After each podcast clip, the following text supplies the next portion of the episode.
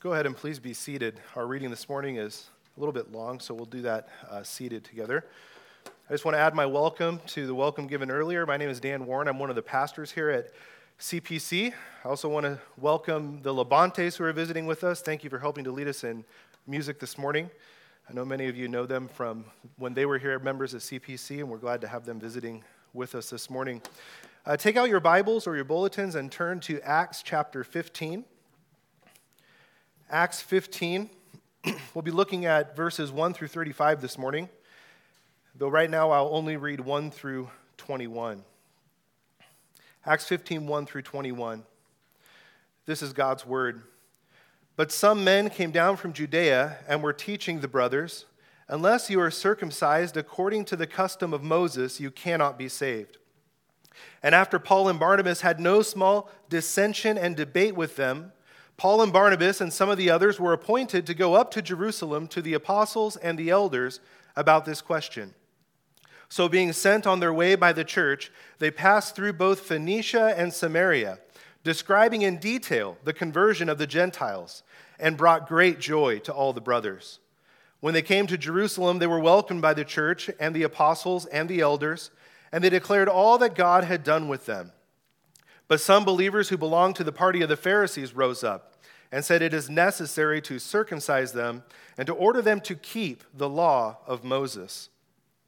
The apostles and the elders were gathered together to consider this matter. And after there had been much debate, Peter stood up and said to them, Brothers, you know that in the early days God made a choice among you, that by my mouth the Gentiles should hear the word of the gospel and believe. And God, who knows the heart, bore witness to them by giving them the Holy Spirit, just as he did to us and he made no distinction between us and them, having cleansed their hearts by faith. Now, therefore, why are you putting God to the test by placing a yoke on the neck of the disciples that neither our fathers nor we have been able to bear? But we believe that we will be saved through the grace of the Lord Jesus, just as they will. And all the assembly fell silent, and they listened to Barnabas and Paul as they related what signs and wonders God had done through them among the Gentiles. After they finished speaking, James replied, Brothers, listen to me. Simeon has related how God first visited the Gentiles to take from them a people for his own name. And with this, the words of the prophets agree, just as it is written After this, I will return, and I will rebuild the tent of David that has fallen. I will rebuild its ruins, and I will restore it, and the remnant, that the remnant of mankind may seek the Lord and all the Gentiles who are called by my name, says the Lord, who makes these things known from of old. Therefore, my judgment is that we should not trouble those of the Gentiles who turn to God, but should write to them to abstain from the things polluted by idols, and from sexual immorality, and from what has been strangled, and from blood. For from ancient generations Moses has had in every city those who proclaim him, for he is read every Sabbath in the synagogues. This ends the reading of God's word. Let's pray together. Father, as our Savior prayed for those who follow him, sanctify us in the truth. Your word is truth. Show us Christ and his grace this morning, and by the power of that grace, transform us by the Holy Spirit. Conform us more and more after the image of our Lord and Savior, Jesus Christ. We ask these things in the name of Christ. Amen. When the gospel gets twisted, uh, the church is in trouble. A twisted gospel troubles the church. And when I say the church is in trouble, I mean you're in trouble because you are the church. That's the first reason I wanted to look at Acts 15 with you this morning. Uh, in Acts 15, we see a twisted gospel troubling the church. And it's very likely that over the course of your Christian life, you will be drawn to dangerously wrong ways of thinking about following Jesus, to dangerously wrong understandings of the gospel. It's so important to know the gospel and to remember it and to be able to distinguish the true gospel from a false gospel, from false alternatives that false alternatives that far, far from being good news, they actually bring us into bondage, into slavery. They're destructive and dangerous. Uh, the second reason I wanted to turn to Acts 15 is that here we find wisdom and principles according to which the church, particularly the leadership of the church, ought to seek the truth of Scripture when the gospel gets twisted.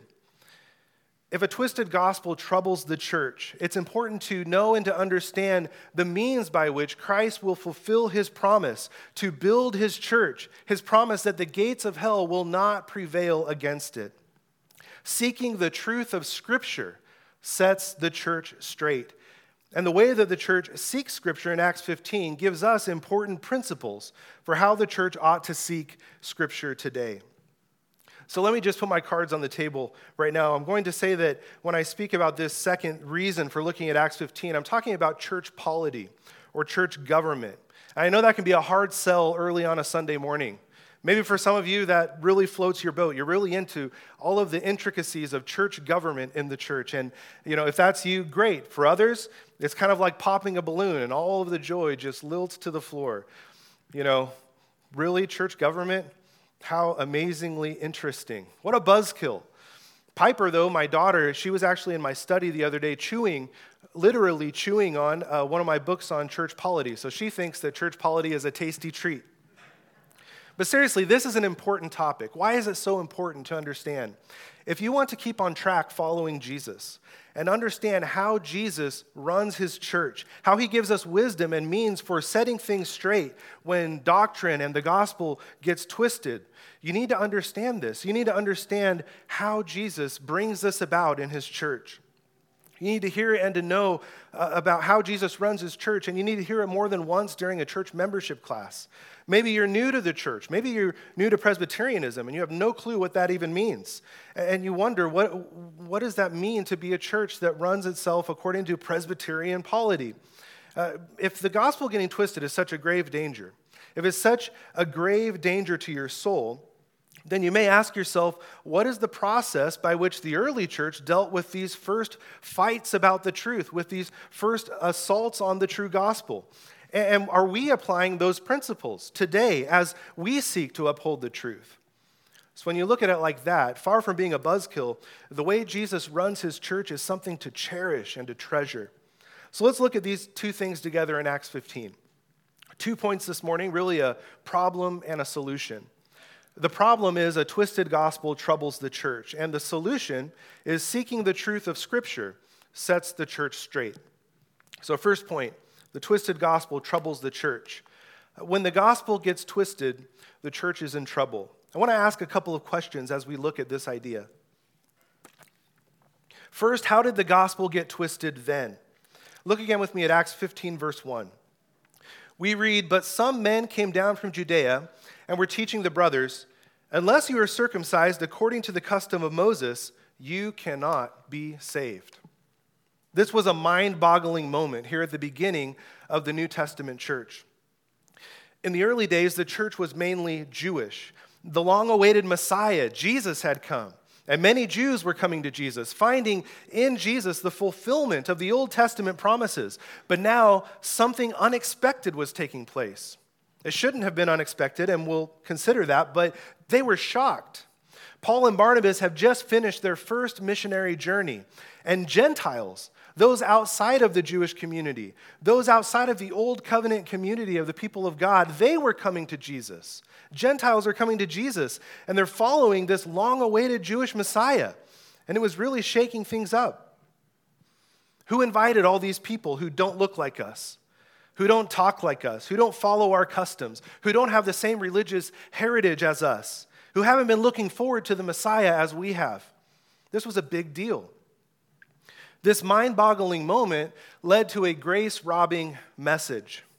In this confusing context, a false gospel had formed, and it went like this Unless you are circumcised according to the custom of Moses, you cannot be saved. Circumcision was the, the membership mark in the Old Covenant community, and the teaching was essentially that you have to become a proselyte, become a convert to Judaism in order to receive the good news of the gospel and be saved as if those outside of the pale of the Old Covenant community, those outside of Judaism, uh, were unable to come to Jesus, that they had no claim on the Jewish Messiah. Again, this is a seismic moment in the early church.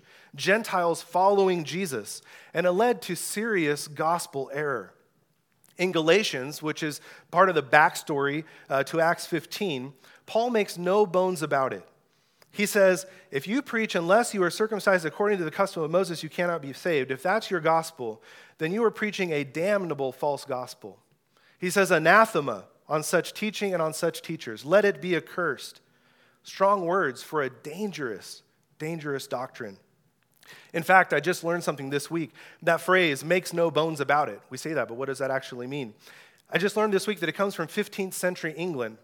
Finding a problem with something was like finding a bone in the broth at dinner. Bad form, maybe they said. I don't know if they said that in 15th century England. We would say, zero stars, do not recommend. Paul was certainly upset to find that the gospel broth being served up to people he was reaching for Jesus had bones in it. There was hair in the soup. That's pretty gross, right? We all know that's gross, but it's disgusting. It's sickening when the gospel has something in it that shouldn't be there, that has no place in the gospel. Works of the law have no place in the gospel of free grace by faith in Jesus Christ. Paul writes in Galatians 2:16, "We know that a person is not justified by works of the law, but through faith in Jesus Christ. So we also have believed in Jesus Christ in order to be justified by faith in Christ." and not by works of the law, because by works of the law no one will be justified. He says it three times. He makes it crystal clear. There is no place for this in the gospel broth. This is the clear gospel broth. This is the gospel with no additions. What must you do to be saved? Put your faith in Jesus Christ. Believe in him who lived and died and was raised for your salvation. Gospel truth must be defended for the good of the church. Paul does this in Galatians. And it's the reason that he and Barnabas will go up to Jerusalem. They will go to Jerusalem. They're appointed for the task by the church in Antioch.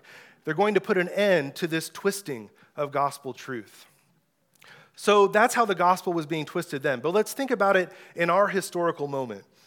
That's how it was twisted then, but how is the gospel twisted today? Well, there are many ways the gospel gets twisted today. Some maintain that the gospel doesn't entail a new way of life. Live however you want to. Easy, just believe. You're broken, but you're forgiven, and that's enough. If you want to get serious about Christianity, well, maybe later you can really get to work on that.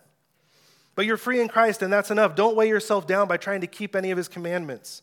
But the gospel entails a new way of life. The Great Commission that Jesus gave the apostles, defining their mission in the world, it says, Go therefore and make disciples of all nations, baptizing them in the name of the Father and of the Son and of the Holy Spirit, teaching them to observe all that I have commanded you. Romans 6 4 says, We were buried therefore with him by baptism into death, in order that just as Christ was raised from the dead by the glory of the Father, we too might walk in newness of life. So some maintain that the gospel doesn't entail a new way of life, but the good news of the gospel is that indeed it does give you newness of life and you are to walk in it. Some minimize the freedom from sin which the gospel provides. This view doesn't deny that we are called to follow God's commandments, but it minimizes the good news of the gospel by denying the freedom from sin which it provides. Does the good news of Jesus really leave us in bondage to some of our sinful desires with our only hope of freedom being when Jesus returns? Or does it break the chains of all kinds of sin, even in the present, as we pursue holiness in light of our redemption in Christ? Is our only hope for progress in holiness uh, when Jesus returns, or is there hope for progress in holiness today? Romans 6 17 says, Thanks be to God that you who were once slaves of sin have become obedient from the heart to the standard of teaching to which you were committed. The gospel breaks the chains of all kinds of sin. No perfection this side of glory. I'm sorry to disappoint you. But the Spirit enables you to make progress in becoming more and more conformed to the image of Christ, to become more and more holy in this life. The Spirit enables obedience from the heart to the standard of teaching which we receive in Scripture. So some minimize the freedom from sin which the gospel provides, but the gospel gives freedom from sin to become obedient from the heart. Some moralize our standing before God by adding works to the gospel. That's the problem of Acts 15 and what it deals with uh, specifically and quite clearly.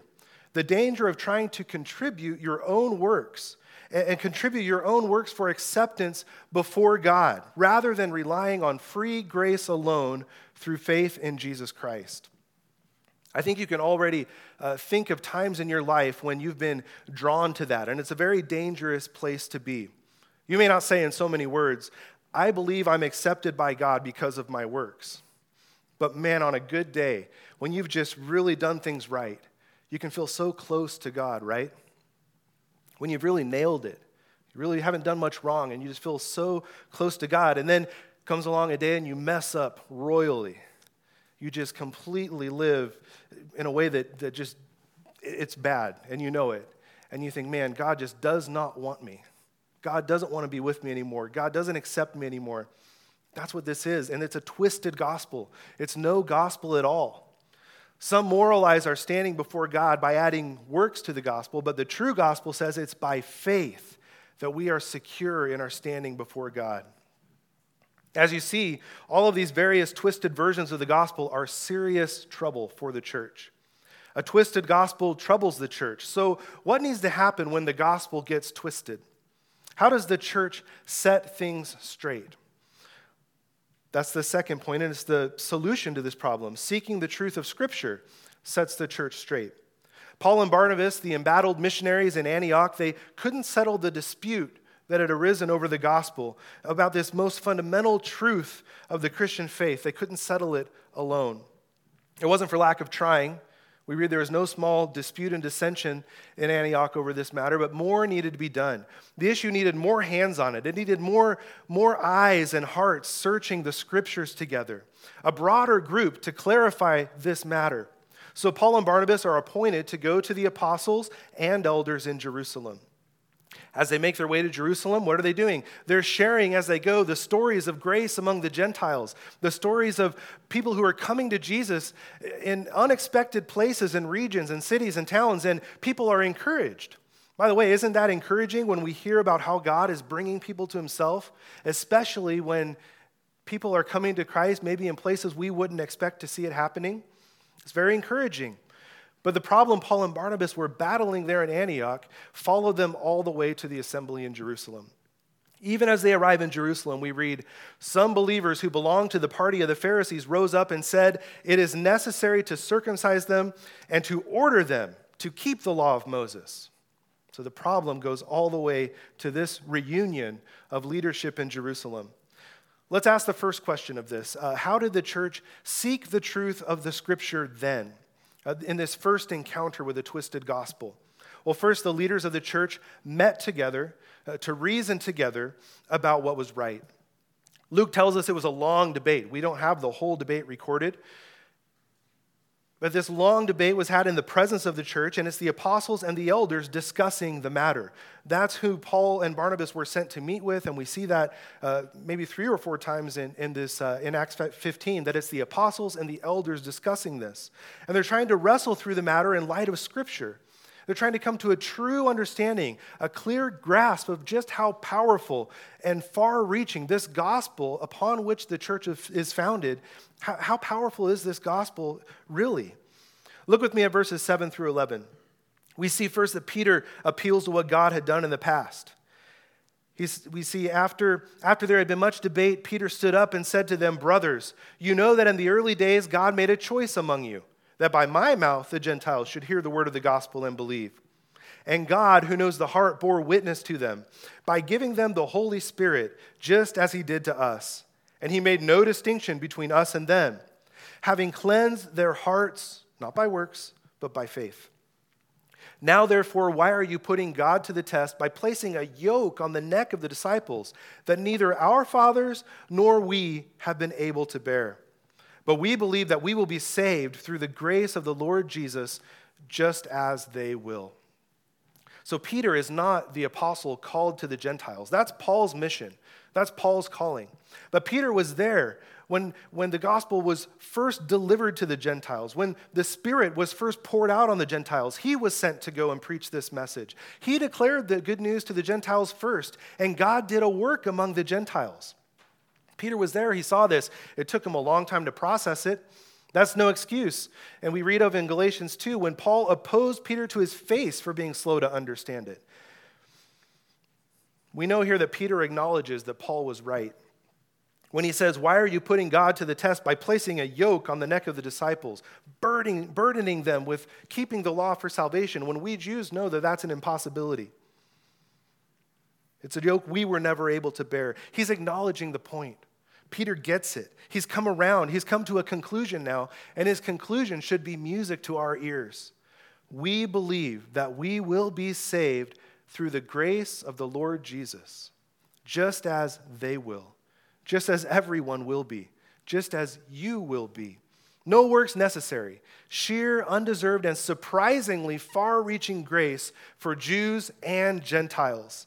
That includes people in a far off place called Temecula, California, where the gospel is by grace through faith in Jesus Christ. So Peter appeals to what God had done in the past. Paul and Barnabas appeal to what God is doing in the present. They give the report from the field, and it's amazing. God is at work saving Gentiles right and left. Look at verse 12.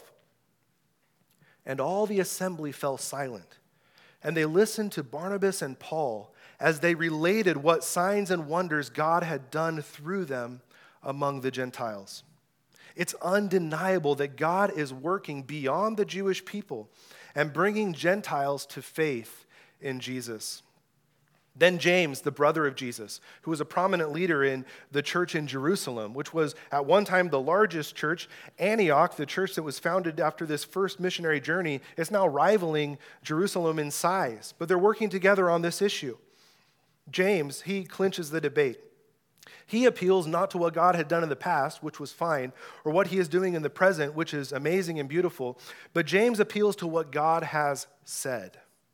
He appeals to Scripture, the final authority of the church. He appeals to Amos 9:11 specifically, seeking the truth of Scripture to set the church straight. Look at verse 13. After they finished speaking, James replied, Brothers, listen to me. Simeon has related how God first visited the Gentiles to make from them, or to take from them, a people for his own name. And with this, the words of the prophets agree, just as it is written After this, I will return, and I will rebuild the tent of David that has fallen. I will rebuild its ruins, and I will restore it, that the remnant of mankind may seek the Lord, and all the Gentiles who are called by my name, says the Lord, who makes these things known from of old. James says all the prophets agree, but he goes specifically to Amos. And he's quoting from something called the Septuagint. It's the Greek translation of the Bible that the apostles would have been using in their ministries. And this translation really interprets the Hebrew verse in a way that clarifies the promise. Gentiles joining God's people was always part of the plan. His point is that in the resurrection and the ascension of Jesus, the subject of the first sermon, the first Christian sermon at Pentecost. At that, at that point, Jesus has taken the throne of David, and now all kinds of people come into the kingdom by faith, not just Jews, but Jews and Gentiles. And James says that the Lord has made these things known from of old. This should not have been a surprise. This was the plan all along. This was always to be a reign that encompassed the nations. You and I were always a part of this plan to be rescued from our sin by free grace in Jesus and to be brought into his kingdom. So here's what James concludes Therefore, my judgment is that we should not trouble those of the Gentiles who turn to God, but should write to them to abstain from the things polluted by idols, and from sexual immorality, and from what has been strangled, and from blood. For from ancient generations, Moses has had in every city those who proclaim him, for he has read every Sabbath in the synagogues. So James says, quite simply, stop troubling the Gentiles who turn to God. I think we should take that too to heart. Don't let anyone trouble you with a false gospel. Keep your eyes fixed on Jesus. Look only to Jesus for the redemption of your sins. He is the only hope for sinners. There is only grace to be found in him apart from works of the law. So James says, stop troubling the Gentiles. That's a good word for us, too. And then James offers some wise counsel with which the rest agreed concerning Gentile Jesus followers and their witness among Jewish communities and with their unity with Jewish believers. What were the requirements? Uh, we had a good talk about this at our men's Bible study in, Gal- in Galatians on Thursday night. James says they should abstain from the things polluted by idols and from sexual immorality and from what has been strangled, and from blood. So, what's with that? Well, these requirements, they don't pertain to salvation because that is decidedly not the conclusion of this assembly. But I agree with uh, one paper I read that covers maybe three possibilities, and I think his conclusion is right. The Gentile Christians were being asked to refrain from activities that even resembled pagan worship, thereby avoiding even the presence of evil. In other words, for the sake of unity and for the sake of gospel witness, here's what we're asking you to do as followers of Jesus. Here's what we're asking you to do to set yourselves apart uh, now that you are coming into the gospel way, following Jesus and finding in him your freedom uh, and grace apart from works. So the assembly concludes the matter here with wisdom for the Gentiles' witness, but freedom for their faith in Jesus Christ as the only hope for sinners. So, what happens when the assembly concludes? First, the leaders of the church, they met together to reason together about what was right, and then the leaders of the church communicated their conclusion to the churches. Representatives were sent to the churches and a letter clarifying the truth of the gospel. Its instructions were meant to foster unity in the church and, to promote the witness of the church. I'll just read the contents of the letter itself so that we can hear what it says again. Starting in verse 23 The brothers, both the apostles and the elders, to the brothers who are of Gentiles in Antioch and Syria and Cilicia, greetings. Since we have heard that some persons have gone out from us and troubled you with words, unsettling your minds, although we gave them no instructions, it has seemed good to us, having come to one accord, to choose men and send them to you with our beloved Barnabas and Paul, men who have risked their lives for the name of our Lord Jesus Christ. We have therefore sent Judas and Silas who themselves will tell you the same things by word of mouth. For it has seemed good to the Holy Spirit and to us to lay on you no greater burden than these requirements that you abstain from what has been sacrificed to idols, and from blood, and from what has been strangled, and from sexual immorality. If you keep yourselves from these, you will do well. Farewell. This letter was received with joy by the churches. The truth of Scripture had been sought and willingly they received these conclusions, these results uh, amongst the apostles and elders as they had debated the matter. So let's ask another question. And this brings, the, the, brings us to consider the process by which this all happened.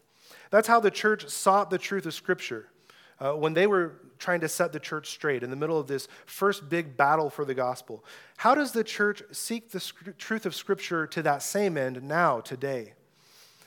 The way that the church responded to and received uh, or resolved this twisted gospel that had crept into the church, I think, is just as instructive for us as the response and the resolution of the problem itself. There are important principles in Acts 15 for how the church should function. Clearly, not all churches uh, operate the same way or agree to these principles in their application, uh, and that's fine. I just want to look at these principles in Acts 15 about how the church seeks the truth of Scripture and, and explain how we apply those as a Presbyterian church. So go back to verse 2 with me. In verse 2, we read And after Paul and Barnabas had no small dissension and debate with them, Paul and Barnabas and some of the others were appointed to go up to Jerusalem to the apostles and the elders about this question. This single verse, played out in what we've already seen this morning, uh, it gives us three principles that we uh, put into practice as Presbyterians. First, uh, the first principle we see is the authority of elders. The word elder here is where we get the word presbyter from. And you can see that the word presbyter is part of Presbyterianism. Elders, also called pastors or overseers, all referring to one office of the church, uh, they govern the church. Here in Acts 15, the apostles are present with the elders, but when the apostles have passed on from the scene, it's the elders who take up the baton of leading the church. To build out a little bit of what the elders do and what we see them doing here in, in Acts 15, uh, but looking elsewhere, 1 Timothy 5:17 describes this a little more clearly. 1 Timothy 5:17 says, "Let the elders who rule well be considered worthy of double honor, especially those who labor in preaching and teaching." Some elders preach and teach. All elders must be able to teach, 2 Timothy 2:24, but all elders rule. And it's important to remember that the elders who rule the church and govern the church are chosen by the people. This is, an, this is a very important role that the congregation has. Elders rule, but they are chosen by the congregation. In Acts 14 22, which kind of sets the stage for what we see in Acts 15, because elders are appointed in the churches, we read that Paul and Barnabas appointed elders, but that verb, appointed, is a word that describes a process of election. It's a process of election, maybe voting. It's a word in Greek that uses, that, that's used to describe this process. The same word is used later uh, in a letter from the second uh, century, the Didache. It's not scripture, but it does show us how the early church did things in the first centuries of the church. It says, Appoint for yourselves, therefore, bishops, overseers, another word describing elders. Appoint for yourselves bishops or elders and deacons worthy of the Lord. Deacons to serve and elders to rule the church, chosen by the people. So that's the first principle we see the authority of elders. Who are convened to decide on this matter? It's the apostles and the elders. Jesus gives authority to elders as guides chosen by the people to defend and direct the doctrine and life of his church. A second principle that we see is that there are multiple elders leading with equal authority. This is what we call the plurality or the parity of elders, or the plurality and parity. All that means is that plurality, plural, there's more than one, and parity, there's no pecking order, there's no hierarchy. We call this the church session in our context, and it's multiple elders leading with equal authority. Even beyond the local church, the principle applies.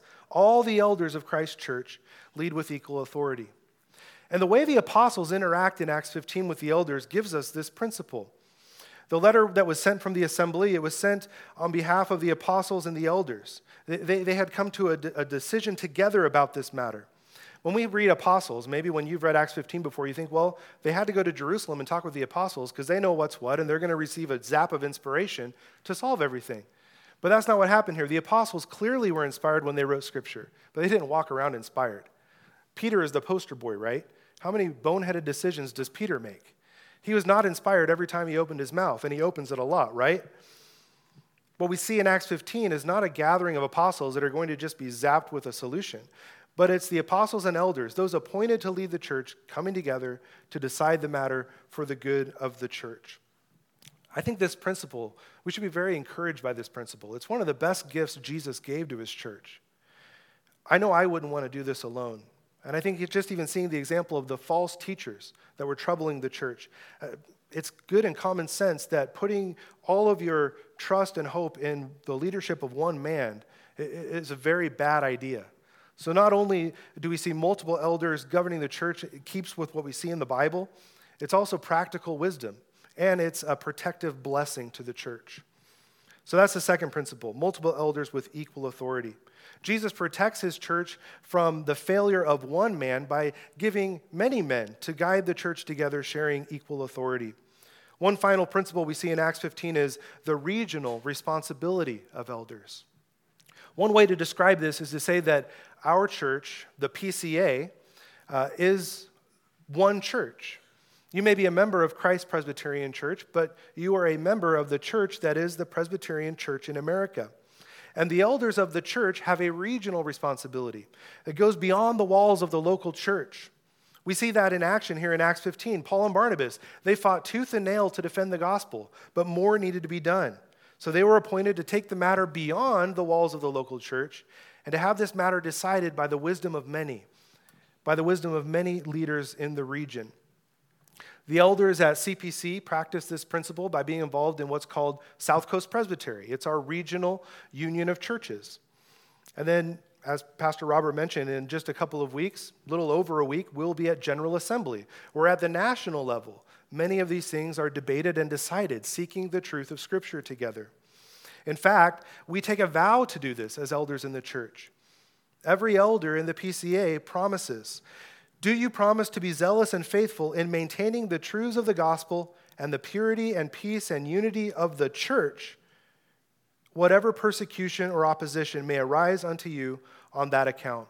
And when that vow says church, it means beyond the walls of the local church. It's a tremendous blessing that so many men have taken that vow to seek the unity and purity and peace of the church, united as we are across many diverse congregations.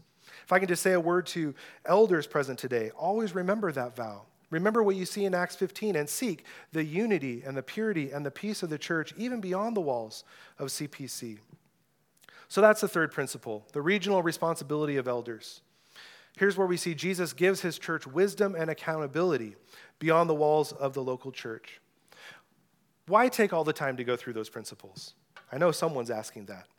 What practical point or purpose could they possibly serve? We could have just stopped with the amazing good news finally decided at this uh, assembly in Jerusalem that salvation is by faith alone, through grace alone, in Christ alone. That's a mic drop moment, and it's certainly the gospel that we need to hear this morning, right? But to see how Jesus preserves the truth of the gospel through this process, through how he runs the church, it's pretty incredible. It's, it's incredible wisdom and love that our Savior has for us, his church, his sheep, to structure it in a way that gives guides in the truth, that guards against one single rogue elder or this group of false teachers through multiple voices leading with equal authority, and regional responsibility for the unity, the purity, and peace of the church. There's always going to be problems until Jesus returns. There will always be reasons uh, for dissension and debate and for gatherings to decide the matter. But it's important to see here the means for setting things straight, seeking the truth of Scripture. It's important to know how the church confronts error. So pray for the church as it does so. Learn a little bit more about how it works and pray for the leadership. Pray for elders in our church and in all of the churches in the PCA. Those who are called to seek the truth of Scripture together as they seek to faithfully guide the church in the truth. It's so important because it is vitally important for your life, for your, for your walk with Jesus, for your salvation, that the gospel be undiluted, sheer grace for rescuing sinners to walk in newness of life and never be twisted into something requiring your own contribution for your salvation. So pray to that end, seek scripture to that end, and praise God for how he builds his church and how Jesus promises that the gates of hell will not prevail against it. Let's pray together. Father, we thank you for your word. We thank you for revealing in, in it the freedom of redemption in Christ, of salvation by grace alone, through faith alone in Christ alone. We sinners know that that is our only hope for salvation. Thank you for giving us in Acts 15 principles for the right governance of the church. May all your people always seek the scriptures together, and may the leadership of the church be diligent in seeking the scriptures in order to lead well and clarify what can so easily be twisted into hopeless and harmful teaching. Build your church, Jesus. We ask it in your precious name. Amen.